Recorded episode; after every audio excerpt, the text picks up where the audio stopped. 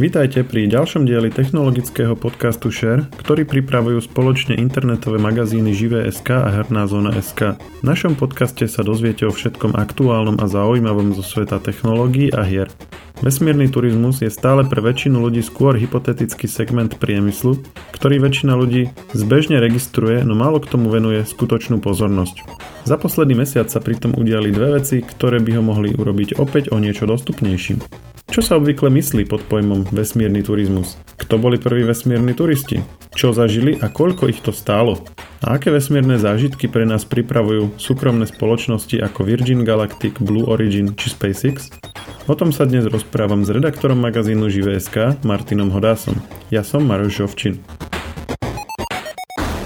Za posledný približne mesiac sa udialo niekoľko testov, ktoré spolu súvisia s témou, ktorá sa tak súhrne označuje, že vesmírny turizmus a preto sme si povedali, že tejto téme, o ktorú každý tak trochu registruje, ale možno málo kto mm, sa jej niekedy venoval tak nejak súhrnejšie, takže sa skúsime ju celú e, ako keby poňať komplexne a pozrieť sa na históriu toho celého segmentu a na čo sa môžeme v budúcnosti tešiť a čo môžeme asi tak očakávať. Tak e, preto som si sem dnes pozval e, Martina Hodasa, ktorý k tomu má čo povedať a ktorý aj tie aktuality za posledné mesiace sledoval.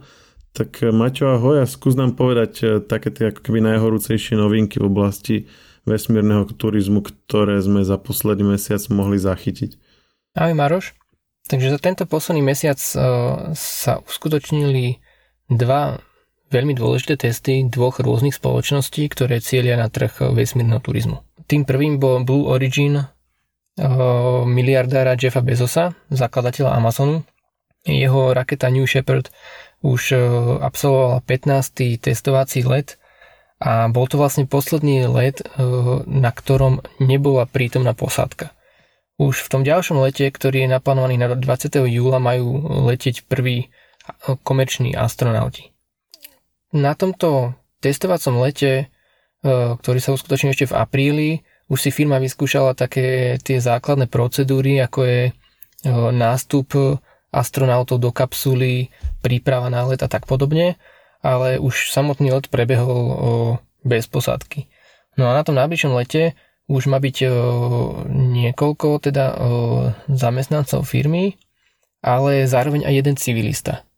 No a to je taká milá zaujímavosť, že vlastne Blue Origin sa snaží túto úplne prvú letenku vydražiť online na internete. No a momentálne ešte stále prebieha aukcia a na, najvyššia ponuka je zatiaľ 2,8 miliard dolárov v čase nášho nahrávania. Takže kto nemá hlboko dovačku a chce sa ísť pozrieť už ešte v tomto lete do vesmíru, tak vlastne má na to momentálne jedinečnú príležitosť. No a ten druhý test, o ktorom hovoríme, sa uskutočnil len tento posledný víkend. No a reč je o spoločnosti Virgin Galactic miliardára Richarda Bransona. Jeho vesmírna loď Unity, ktorá je tak ako New Shepard pre 6 pasažierov, sa dostala opäť cez hranicu 100 km nad povrchom.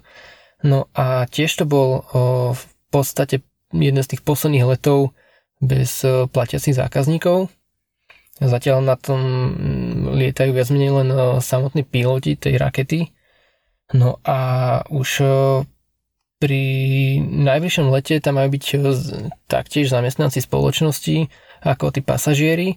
No a v tom ešte ďalšom lete, ktorý sa má uskutočniť vlastne tretí let ešte pred koncom tohto roka, už by mal uh, sedieť aj samotný Branson, ktorý tiež strašne chcel ísť uh, do vesmíru, takže chce si to v podstate vyskúšať uh, ešte pred tým, ako spustia tú komerčnú službu, ktorú by chceli spustiť začiatkom budúceho roka a vlastne v podstate zároveň tým demonstrovať, že naozaj je to bezpečné, už sme pripravení na to, aby sme to ponúkali ľuďom a momentálne majú asi nejakých 600 záujemcov o tieto lety.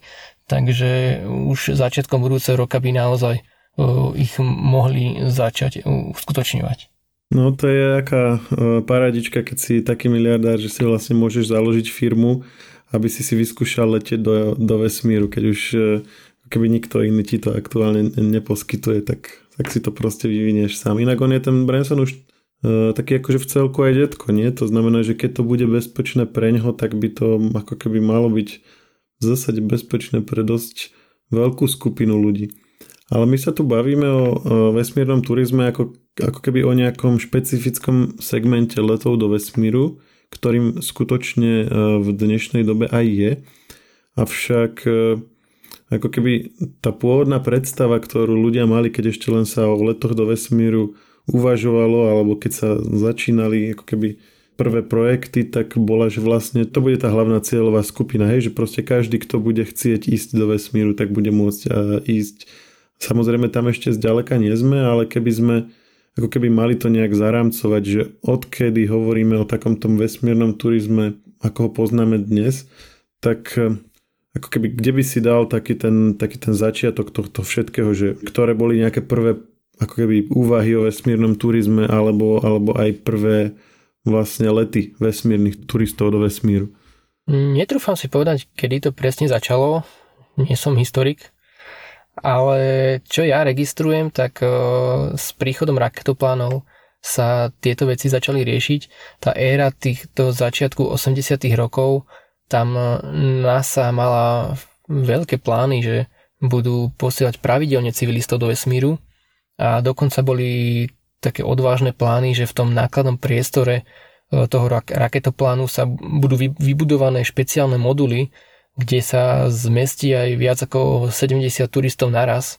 To by bolo naozaj, naozaj proste ten názov, že Space Shuttle by doslova dostal ten reálny rozmer, že presne by to popisoval to, čo to vlastne je, hej.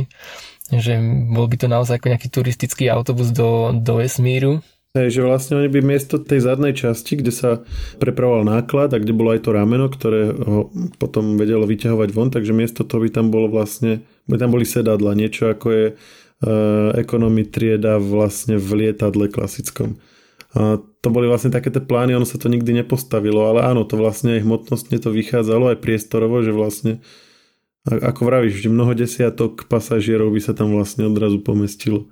Áno a vlastne potom eh, oveľa bližšie realite boli eh, rôzne programy, ktoré počítali s tým, že o, títo či už turisti alebo kvázi plnohodnotní členovia posádky s radou civilistov, že by normálne leteli s posádkou v rámci toho mm, kompartmentu pilotovaného, štandardného, ale za každým v podstate, keď NASA chcela niečo podobné uskutočniť, tak do toho prišla nejaká tragická nehoda, ktorá to zmárila.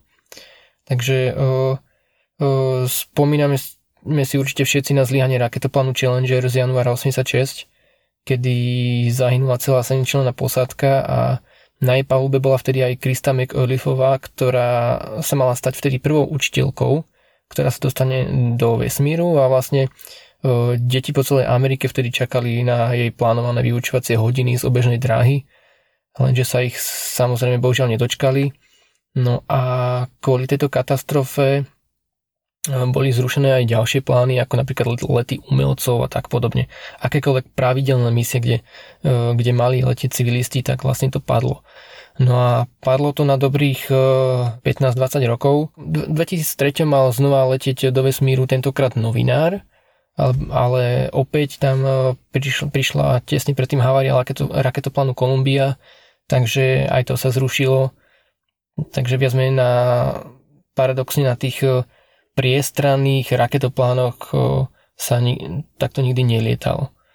No ale, ale na, napriek tomu tie turistické lety tu prišli, ale lietali sa na Sojuzoch. A to bolo obdobie rokov 2001 až 2009 a vtedy to v podstate skončilo. To bolo také obdobie, tam sa uskutočnilo nejakých 8 misií, kde letelo dokopy 7 turistov, pretože jeden z okolností, jeden z nich si to vyskúšal hneď dvakrát a viac menej odvtedy sa takéto turistické lety neuskutočňujú. To boli všetko vtedy lety na ISS. A zmeniť by sa to malo teraz, už, už v najbližších mesiacoch, pretože na pláne je hneď niekoľko rôznych misií, rôznych firiem s viac než desiatkou plánovaných turistov aj na ISS, aj mimo a tak podobne. Takže v podstate reálne bolo zatiaľ v histórii 8 letov e, vesmírnych turistov, so všetkým dokopy, hej? Áno, takých 8, 8 platených misí, že naozaj ten človek zaplatil, aby, aby, tam, aby tam išiel, hej. Áno, a to, to sme vlastne ešte nepovedali, čo tým myslíme, že vesmírny turizmus, že, že vlastne keď si to, že si to niekto ako keby zaplatí a na vlastné náklady ako keby nechá si za, zabezpečiť tú cestu do vesmíru. Lebo napríklad to, čo si povedal s tou ženou, ktorá teda mala byť prvou učiteľkou, tak takýchto civilistov samozrejme bolo veľa vo vesmíre, ale oni boli tam vlastne vyslaní nejakou inštitúciou na základe nejakých dohôd, že ona si to sama akože nezaplatila. Čiže to nebolo ako keby, že v priamom slova zmysle turizmus ako skôr mm, nejaká jej proste civilná misia alebo niečo také. Presne tak, tam mala aj rôzne um, misie, um, kedy napríklad uh, tam brali politikov, hej, Viem, že tam bol na tých, neviem, či dokonca na tej misii, ktorá predchádzala Challengeru, tak tiež tam bol nejaký politik, ktorý bol uh, akoby zapracovaný do tej posádky a naozaj akože robil tam nejakú prácu, ale už to bolo troška také, že naozaj to niekto z radu civilistov a malo to samozrejme taký politický podtext, aby kongres a tie rôzne zodpovedné inštitúcie e, podporovali programy NASA, aby mali dostatočné financovanie a tak ďalej. A toto bol jeden z takých tých spôsobov, ako hrať túto hru na city. Zadefinovali sme si to, čo, čo tým myslíme, že, že je niečo vesmírny turizmus, teda že si to ten dotyčný sám hradí. A povedali sme, že tie doterajšie misie boli všetko vlastne na ISS, na Medzinárodnú vesmírnu stanicu ale ešte sme nespomínali, e, že aké vlastne rôzne môžete vesmírne turizmy byť, alebo čo sú tie destinácie, alebo napríklad e, samozrejme e, New Shepard od Blue Origin, ktorý sme spomínali, tak to je napríklad cesta len do vesmíru, kde vlastne ten dotyčný len vyletí a potom do vesmíru a potom spadne naspäť, nepôjde na obežnú dráhu. Podobne Virgin Galactic. Čiže vedel by si to rozdeliť do takých kategórií, že, že keď chcem byť teda ten v úvodzovkách vesmírny turista, takže z čoho mám alebo do budúcna potenciálne by som mal si môcť vedieť vybrať? Ja by som to zhrnul tak, že nie je let do vesmíru ako let do vesmíru. A tam sa potom prejavuje aj pochopiteľne cenový rozdiel. Rozdiel by som to na niekoľkých základných kategórií. Tou prvou sú krátke lety na hranicu vesmíru. Potom sú lety na obežnú dráhu, E, na ISS a letí mimozemskú orbitu. Pri tom prvom variante letíš do výšky nejakých cez 80 alebo cez 100 km nad e, povrch Zeme, čo už je medzinárodne uznávaná hranica vesmíru, stráviš tam doslova len pár minút, zažiješ nejaký ten stav bez máš pekný výhľad a ideš naspäť. Druhý variant, že letíš na obežnú dráhu, obletíš niekoľkokrát zem, môže to trvať aj niekoľko dní. Hej je to už e, úplne iný druh misie a iný druh zážitku. Tie lety na ISS už sú oveľa náročnejšie, pretože e, je to aj problém zorganizovať. E, tá medzinárodná vesmírna stanica má svoj režim. Niečo podobného musí určite do istej miery narúšať. A v podstate to je ďalší z tých faktorov, ktorý sa prejavuje na tej finálnej cene už sa to za, proste zasahuje do harmonogramu vesmírnej stanice, či už e, do toho denného chodu, alebo napríklad do toho, že koľko má tá stanica dostupných e, adaptérov na pripojenie sa s nejakou vesmírnou loďou. Hej. Hlavne teraz už keď e, už tam lieta e, SpaceX a čoskoro tam bude lieta, lietať aj Boeing. Takže už to tam začína byť také preľudnené, dá sa povedať, alebo preplnené parkovisko, povedzme. No a tá posledná kategória, tie e, lety mimozemskú orbitu, to môže byť napríklad let na obežnú dráhu mesiaca, aký sa, čo sa týka turizmu, ešte nikdy neuskutočnil, ale už sú aj také plány. No a e, najpodstatnejší rozdiel je vlastne v tom, e, teda koľko to trvá a čo reálne uvidíš, čo tam zažiješ. Predsa len tá ISS lieta vo výške zhruba 420 km, takže keď ideš iba do nejakých 80 alebo 100, tak je to vlastne dosť rozdiel. No a je to rozdiel hlavne pokiaľ je reč o fenomene zvaný overview effect.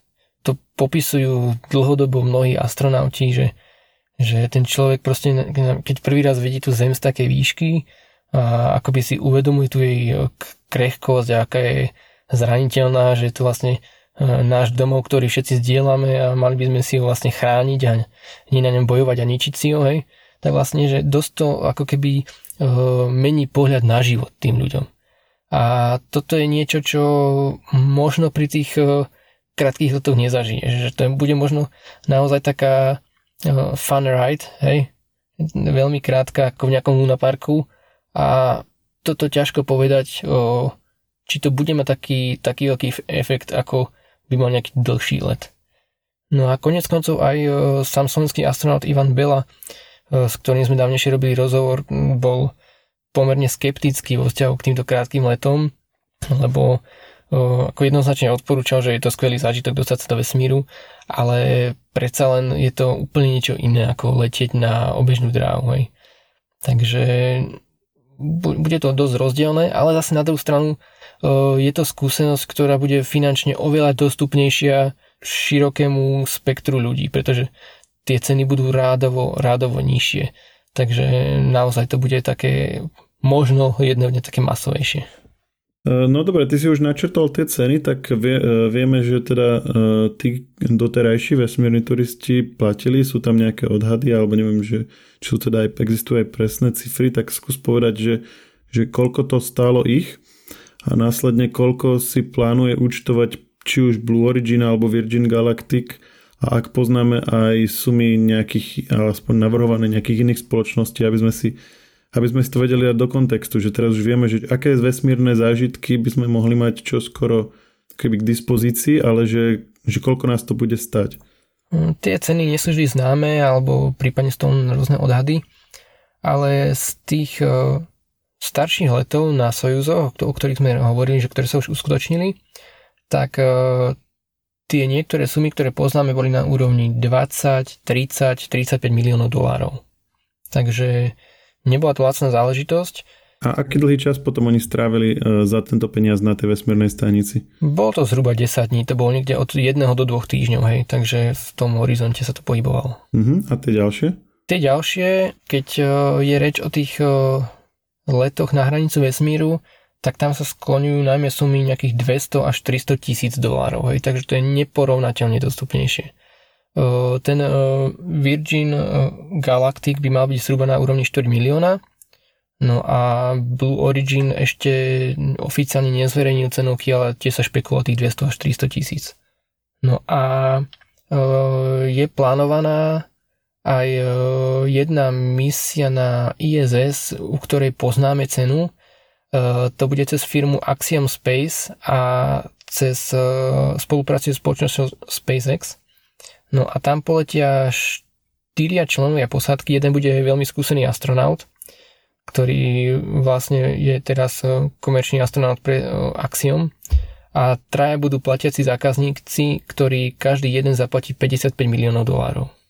No a ešte je tu vlastne taká jedna zaujímavosť, ktorá bola ohlásená pár rokov dozadu. Určite si mnohí pamätajú na uh, japonského miliardára Yusaku Maezavu, ktorý si z hodov okolností len veľmi nedávno pred pár týždňami kúpil let na Sojuze a ešte v decembri by mal letieť na ISS. Uh, tam tú cenu myslím nepoznáme, ale v prvom rade on je známejší, pretože on podporuje vývoj uh, Starshipu, hviezdnej lode SpaceX a vlastne on chce zaplatiť let pre niekoľkočlennú posádku okolo mesiaca. No a tam už e, naozaj môžeme predpokladať, že to už bude 9 e, ciferné číslo. Áno, ale tam treba povedať, že on vlastne za, to, za tú sumu zároveň aj financuje vývoj tej rakety, ktorá to potom urobí. To znamená, nebude to asi rovnako drahé aj pre ľudí, ktorí si to zaplatia neskôr, keď už tá raketa bude a tá vesmírna loď hlavne budú zabehnuté. Áno, to je, to je dosť možné. Ak, ak ešte v budúcnosti budú takéto misie, tak uh, už keď tá loď je vyvinutá, postavená, tak už uh, to bude zase troška o niečom inom. To je vlastne ten štvrtý typ, to znamená, že, že vlastne ako keby ten, ten najvyšší, čo si hovoril, že ani neobežná draha, ani nevesmírna stanica, ale vlastne už mimo nízkej obežnej dráhy Zeme. Presne tak, to už môže byť ten let, let okolo mesiaca alebo dokonca niekedy na Mars, ale to hovoríme o 10 ročia dopredu asi. Áno, toto je vlastne také najodvážnejší typ vesmírneho turizmu, ktorý sa reálne akože pripravuje. Všetko nad rámec tohto už sú potom len uh, nejaké návrhy a koncepty, ale nie niečo, na čom by sa akože priamo pracovalo a čo by bolo podložené priamo nejakou objednávkou alebo nejakou zmluvou. Áno, hovoríme najmä najmä o tých projektoch, ktoré už majú nejaké reálne kontúry a je tam naozaj pravdepodobnosť, že sa uskutočnia. Hej. Áno, presne tak. Ty si teda povedal, že on, on v decembri už by mal letieť na to ISS a s tým ale je spojené, že to nie je len tak, že, že si kúpi niekto, ako v prípade napríklad e, lietadla, že si kúpi listok na lietadlo a letí, ale že v prípade týchto vesmírnych misií, hlavne títo prví turisti sa na to nejaký čas pripravujú, vlastne musia absolvovať aj taký ten vesmírny tréning alebo astronautský tréning v nejakej podobe. Ako je to v prípade tých nadchádzajúcich plánov? Takisto si to bude vyžadovať nejaký tréning, nejaký výcvik, alebo ako keby ako vzdialení sme nejakej tej predstave, že to bude fungovať podobne ako pri aerolinkách, že proste si kúpiš listok a ideš. A nebude to skorej niečo ako dnes proste nejaký extrémny šport, že predtým ako to absolvujem, tak proste sa to musím celé naučiť. To ukáže asi až prax, ako náročný bude ten výcvik alebo, alebo čo presne bude potrebné. No, ten cieľ je jasný a to, aby takéto lety zvládlo čo najširší okruh ľudí, naozaj, že pokiaľ nebudeš príliš limitovaný nejakými zdravotnými problémami alebo niečím podobným, tak eh, by si mal eh, byť schopný to absolvovať. Hej. Pretože v budúcnosti Musk už spomínal, že on by chcel aj eh, lietať medzi mesto, dá sa povedať, po svete vďaka raketám a to, to sa nedá bez toho, aby to nemohli ľudia bežne absolvovať. Hej. Takže cieľ je nejakým spôsobom to urobiť aj e, fyzicky dostupné. E, čo sa týka konkrétnych misí, tak e, tie lety na hranicu vesmíru, tam Blue Origin spomínal, čo sa týka tohto letného letu, ktorý chcú vydražiť, že výcvik bude trvať e, možno 4 dní alebo tak nejako niekoľko dní tesne pred letom. Takže tam by to nemal byť problém, nebude to nič e, také e, rozsiahle, čo by malo byť veľmi náročné, mal by to byť problém. Na druhú stranu, už keď chceš ísť na ISS, tak predsa len ty už sa musíš napríklad naučiť spoľahlivo pohybať v bezťažovom stave. Hej? Takže už tam musíš určite prejsť nejakým bazénovým výcvikom a niečím podobným. Hej? Pretože už, určite nechceš uh, byť astronaut, ktorý tam robí nejaký výskum a okolo teba lieta pojašený Japonec a, a, a nevie vlastne, kde je sever. Hej. Takže naozaj to bude zá, záležať od tej konkrétnej misie, od jej typu a od toho vlastne, čo ten človek tam ide robiť. Či naozaj bude iba sedieť v kapsule Blue Originu, bude mať obrovské vlastné okno vedľa seba, na chvíľku sa odpúta zo sedačky, troška sa tam poplachti a sadne si nejakým spôsobom už naspäť, alebo či máš stráviť týždeň, dva na vesmírnej stanici a pri najhoršom tam aspoň veľmi nezavádzať. Áno, no to, hej, to je dobrý bod, pretože na tej vesmírnej stanici naozaj nie je ani priestoru na zvyš a hlavne nie je akože ani prispôsobená tomu, aby sa tam pohybovali ľudia, ktorí nevedia čo ako, pretože tam naozaj tie steny sú plné káblov, plné všelijakého náradia, tam akože veľmi ľahké niečo pokaziť, ale mimochodom tam sa vlastne aj uvažuje, že po skončení toho jej životného cyklu, ktorý sa teraz odhaduje, sa to predlžovalo nejak, myslím, že 2030, že či by sa nedala následne využiť pre vesmírny turizmus, ale aktuálne tie odhady sú tam také, že tá investícia do nejakého predlženia ešte jej životnosti by bola taká veľká, že by to proste nemohlo byť návratné. Ale akože vždycky pod chvíľou sa to, sa to vyťahuje ako taká možnosť. A bolo by to zaujímavé, pretože ak chceme zotrvať pri nejakom tom turizme na tú obežnú dráhu a na nejaké vesmírne stanice, tak práve buď ISS alebo nejaká jej obdoba by bola potrebná a tam, tam už sa potom môžeme baviť o nejakej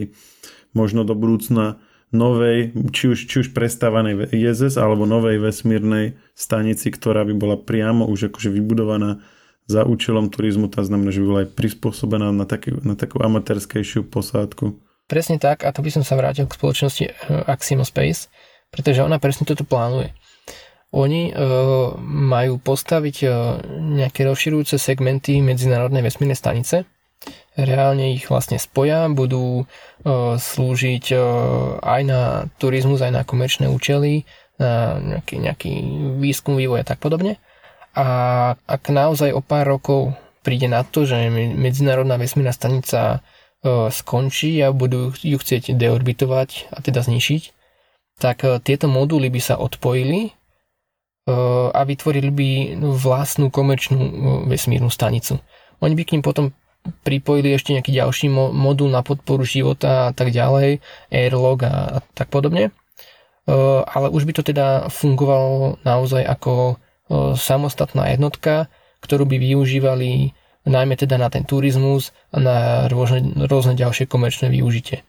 Takže tie plány tam naozaj sú, uh, reálne sa na tom pracuje a je možné teda, že sa to aj uskutoční, no ale ako uvidíme. Momentálne čo je reálnejšie, tak Axiom uh, robí tie uh, lety na ISS a má tam momentálne naplánované až 4 misie. Z toho minimálne dve uh, sú dohodnuté cez SpaceX a ďalšie dve buď teda pôjdu tiež cez SpaceX alebo prípadne cez Boeing, keď im sa konečne podarí vyriešiť tie problémy a Starliner bude spolahlivo taktiež lietať na ISS.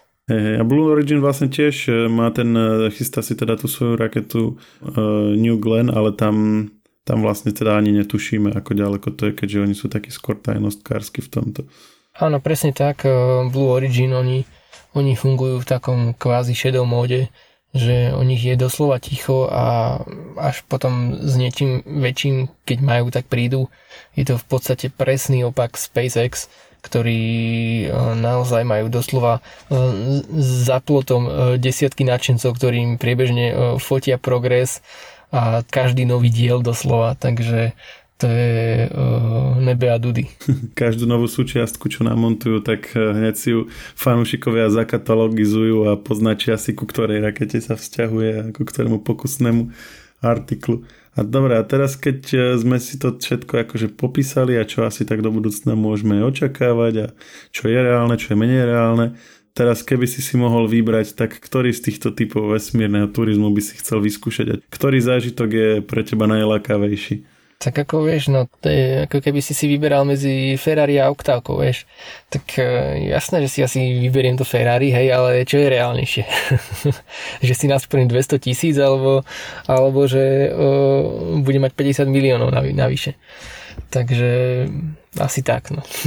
Jasné. Dobre, tak sa opýtam inak, že aký, aký zážitok uh, vesmírny, ktorý je vesmírnemu turistovi alebo potenciálne bude dostupný v najbližších dekádach, ktorý konkrétny zážitok je taký, čo je pre teba taký, že proste naj, najviac by si to chcel vyskúšať? Ja si myslím, že veľmi zaujímavé bude tie orbitálne lety nie na ISS, že na, naozaj tam stráviš povedzme 3-4 dní krúžením okolo Zeme. Celá tá misia bude pripravená priamo pre teba, priamo pre tú posádku a nemusíš sa cítiť blbo, že mm, e, niekomu narúšaš pracovný režim alebo niečo podobné, že si tam iba navyše alebo tak. Bude, budeš naozaj vlastne tým, tým pánom, pre ktorého to bolo v podstate celé pripravené a môžeš si to mm, užiť ako, ako sa ti len dá. A bude to aj splňať tie parametre, že to bude dostatočne vysoko. Povedzme, že My, myslím, že tá misia mm, Axiomu najbližšia má letieť do nejakej výšky 500 km, alebo tak nejako podobne. Nie, to je misia inej firmy, ktorá je taktiež naplánovaná v spolupráci so SpaceX a tam má ísť do nejakej výšky 500 km, kde asi 3-4 dní strávia na uh, obežnej dráhe Zeme a následne sa vrátia v Crew Dragone. Takže uh, SpaceX dokonca aj dávali taký obrázok, že vlastne namiesto toho dokovacieho adaptéra na ISS urobili takú sklenú kupolu na vrchu toho Crew Dragonu, aby naozaj mali tí pasažieri taký perfektný výhľad. Takže to si myslím, že je taký veľmi dobrý kompromis, že, že, že to by ten človek za tie peniaze naozaj užil. Mňa napríklad celkom lákajú tie už no, vesmírne stanice, ktoré už budú na mieru prispôsobené turistom, pretože tam by sa potenciálne dalo robiť aj množstvo zaujímavých atrakcií, či už súvisiacich s bezťažovým stavom alebo s tými výhľadmi, ktoré to poskytuje. Axiom plánuje tú svoju stanicu mať um, zhruba koncom tohto desaťročia, ale je to také, že um, bolo už kopec startupov, ktoré sľubovali všeličo možné. Hej? Takže skôr, ak by som chcel byť realista, tak e, skôr by som veril týmto orbitálnym misiám, ktoré sú plánované, pre ktoré už hlavne existuje tá technika a nie, nie sú v zásade problém ich uskutočniť. Takže e, ja osobne by som sa skôr toho držal a keď sa potom neskôr e, objavia nejaké iné možnosti, tak to bude už len bonus, to bude super, hej. Ale samozrejme asi nie pre nás dvoch. my, my budeme môcť skôr iba závidieť. No uvidíme, možno nás redakcia potom vyšla, aby sme o tom niečo napísali a musíme to kvôli tomu zažiť, vieš. tak sa obetujeme a pôjdeme. Čo by sme nespravili pre našich poslucháčov? No neviem, no, ale vieš, bude, bude náhodou iba jedna letenka čo urobíme? Si, si strihneme, že kto poletí? Tak vieš, ty sa tomu venuješ dlhodobo a ty píšeš aj o tých hoaxoch veľmi dobre, tak Škoda by bola, aby sa ti, aby sa ti niečo stalo, ja, potom by si už o tých hoaxoch toľko nemohol písať, tak ja sa obetujem a pôjdem miesto teba. Dobre, ešte, ešte ťa mám, no. Inak e, tam sa akože veľmi ľahko sa dá popustiť úsda fantázii a sú také akože predstavy, že čo by sa asi dalo robiť, keby sa to nejak rozvinulo, že, že už to není len tá proste tá ISS alebo tie nejaké náhradné moduly, ale už sa to troška aj keby posunie do také trocha profesionálnejšej fázy. A potom sú aj také uh, známe atrakcie ako napríklad uh, plávanie, hej, alebo bazény. Že si predstav napríklad bazén v vestiažovom stave. Tam ti vlastne stačí nejaká minimálna rotácia na to, aby tá voda sa držala popri stene a vieš mať napríklad gulu, v ktorej, ktorej pláveš a ktorej máš vlastne popri stene vodu a, a v strede vlastne máš vlastne hladinu a takéto veci. Čiže tam vieš mať vlastne úplne iné zážitky, ktoré už, už z podstaty veci vlastne vieš mať len v, v, vo vesmíre alebo v bezťažovom stave, respektíve na obežnej dráhe. A toto myslím si, že ešte len bude veľmi zaujímavé a úplne ako keby do ďalšej nejakej úrovne to posunie celý ten e, segment. A to sme ani ešte neotvorili tému vesmírneho turizmu na iných e, vesmírnych telesách, čiže v prvom rade naj, najskôr asi na mesiaci, neskôr možno niekde inde. To zase bude osobitná kapitola. Hej, no dá sa, dá sa povedať, že možnosti sú neobmedzené, ale obmedzený je iba rozpočet. Áno, predstavivosť je neobmedzená a možnosti zatiaľ sú, aké sú. Dobre, e, ďakujem ti. Myslím si, že sme to celkom aj dobre vyčerpali a počujeme sa zase na budúce pri nejakej vesmírnej téme. Zdá sa, že je toho čoraz viacej, takže myslím si, že Eh, sa máme na čo tešiť aj v tomto roku. Eh, SpaceX eh, okrem iných chystá zaujímavé novinky, tak určite sa im potom opäť povenujeme. A zatiaľ teda ahoj. Určite presne tak, teším sa aj ja. Zatiaľ čauko. Technologický podcast Share nájdete vo všetkých podcastových aplikáciách, vrátane Apple Podcasts, Google Podcasts či Spotify. Nové časti sa objavujú tiež v podcastovom kanáli aktuality.sk.